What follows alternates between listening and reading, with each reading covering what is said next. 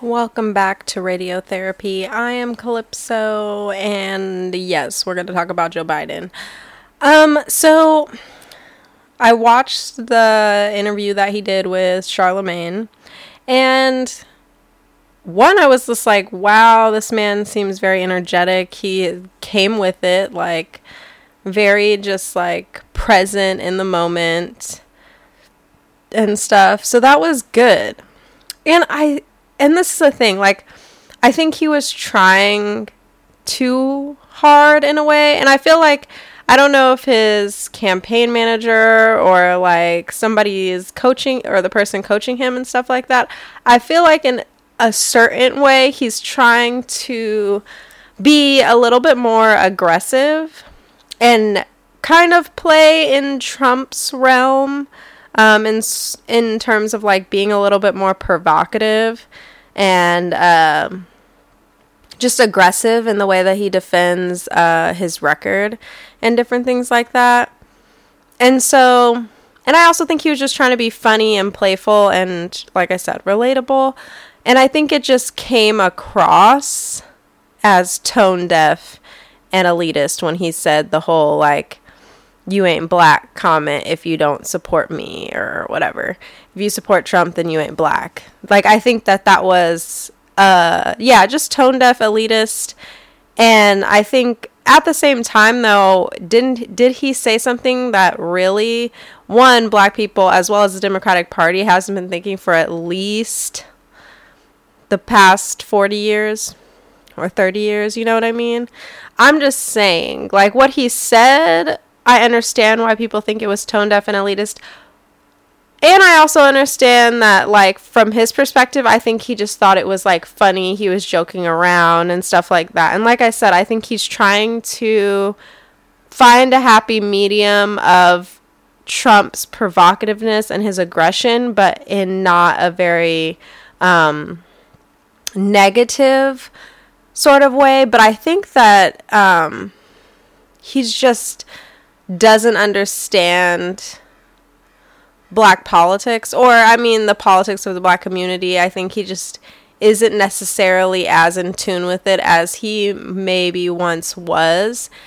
And I think that also has to do with the fact that black people the black diaspora, black politics, and things like that has changed. It's evolved, and it's something that doesn't necessarily get studied often because, as he's as he basically stated, and it's in um, a different way, is that the black vote has always been considered something that doesn't need to be pandered to. It doesn't need to be courted because you either choose us or you choose racists.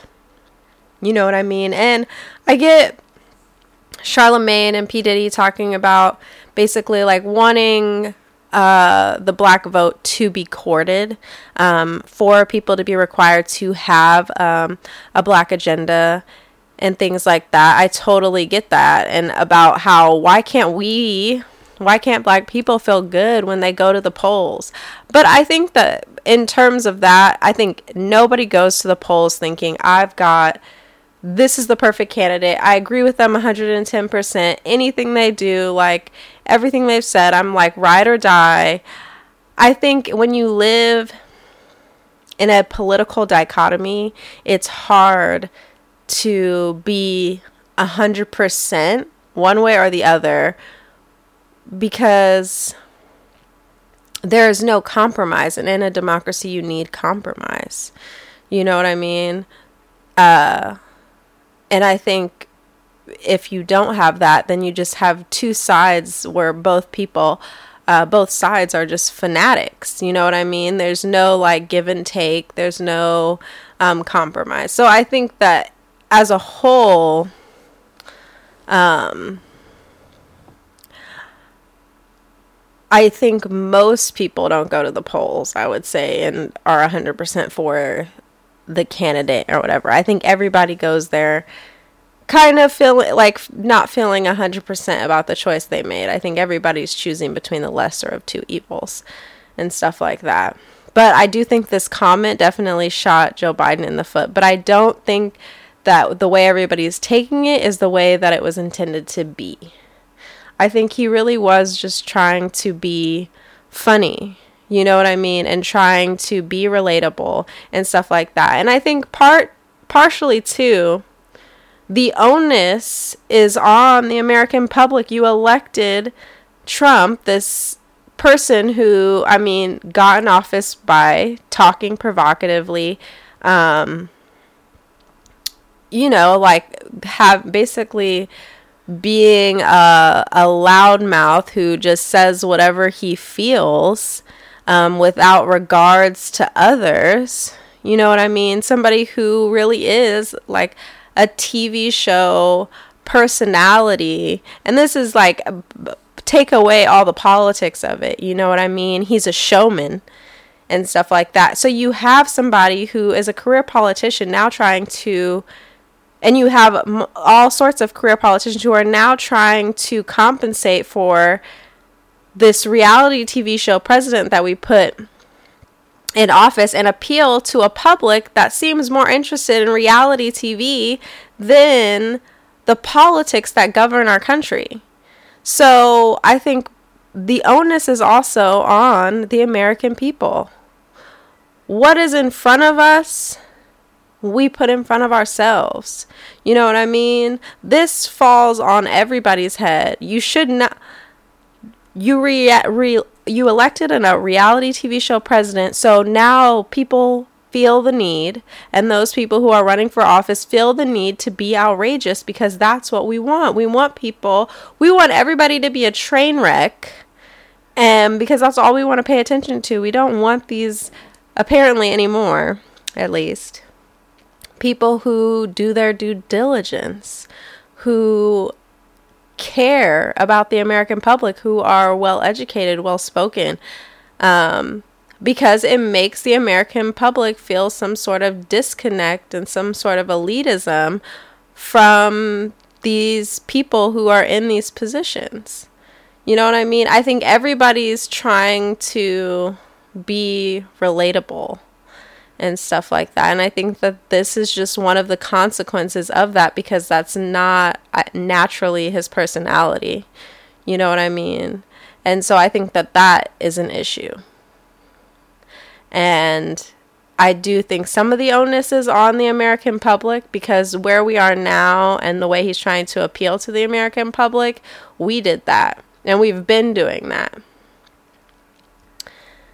But I also think that, like, you have to play to your strengths. You know what I mean? And I think it's far. I don't know about going as far as to call him a racist. You know, like. So now basically we're dealing with both two presidents, regardless, both on opposite sides of the aisle, who are racist based on uh, the collective consciousness, and are also rapists. Uh, abusers, womanizers. You know what I mean? So now you've got you know what I mean? But we've already said that those kinds of things are not disqualifiers, in the words of D.L. Hughley. You elected a president who, when he was getting elected, people came out and said, This is what he did to me. You know what I mean? And so now, uh, sexual assault is not a disqualifier for becoming president. You know what I mean? So we so the American public did it to itself and now you have people who are career politicians now trying to compete with reality TV.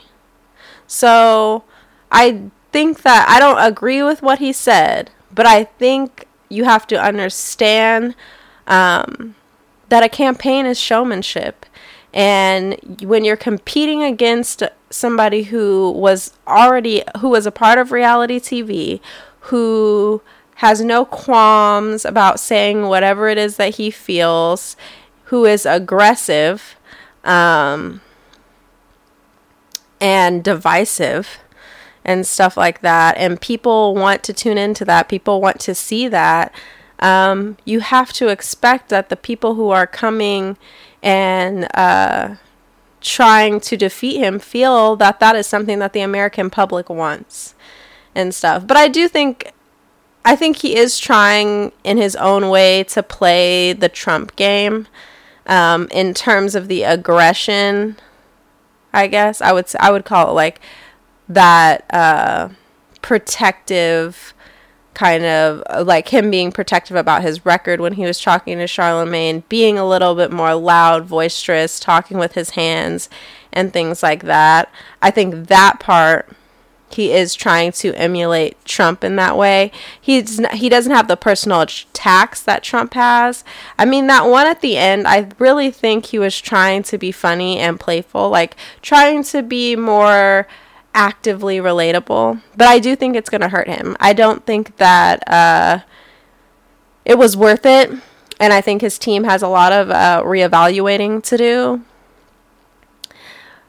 And it's just, yeah, we're just living in an interesting time, and it's going to be interesting to see how this uh, plays out. And I think that this was probably more hurtful um, to him but I also think like is this going to cause him to lose black voters?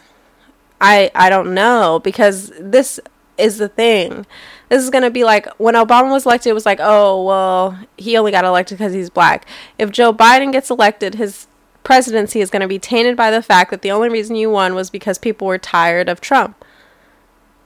You know, so it's going to be interesting, I think, uh, to see what it is that happens now that he's made these comments. Are the polls going to take some sort of dramatic shift? I don't know. But I don't think the way that everybody's taking his comments were the way that it was meant to come off and stuff like that. I really do think he was just trying to be funny and playful and trying to be relatable. And I do like the fact that he did um, try to defend his record. I mean, there are things that he's done, past legislation and stuff like that, that I don't necessarily 100% agree with.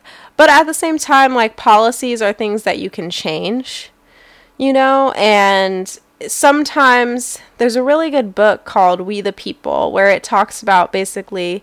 Um, ratifying the Constitution and like the creation of the Constitution.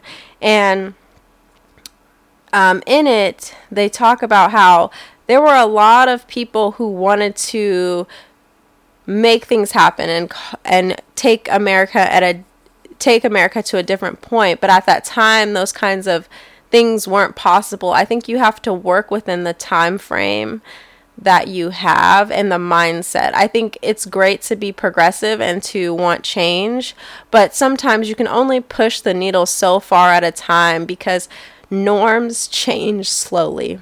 Excuse me. It's not like you can be um, making drastic shifts, you know? Oh my gosh, I'm gonna cough again. Had to take a sip of water. Um, so I think that's more my thing about this whole issue that he's facing now. I am glad that he did go on to the Breakfast Club. And I'm glad that Charlemagne's the one who did the interview because he's been probably, at least on that show, his biggest critic. And um, it gave him a chance to deal with the kind of indictments against him that uh, Charlemagne has been posing and stuff. So I hope that they do do something with him maybe after this pandemic or once the election gets closer. Um, but it is like he is also um, struggling, I think, to become like uh, the point about Cuomo be basically like everybody's like Cuomo 2020 now. I think it's hard though when you're not when you don't have that FaceTime and I all publicity is good publicity. And so I think that's also it why you why it seems like he's doing these kind of uh, crazy things to get into um, the public eye, to get people to talk about him, to remind people that he's running for president. So while I think these comments hurt him, I don't necessarily think that they were meant in malice, but I do think they are going to hurt him. So it's going to be interesting to see the fallout in terms of the polls and stuff like that, even though now he's like apologized and stuff like that. But Calypso out. Talk soon.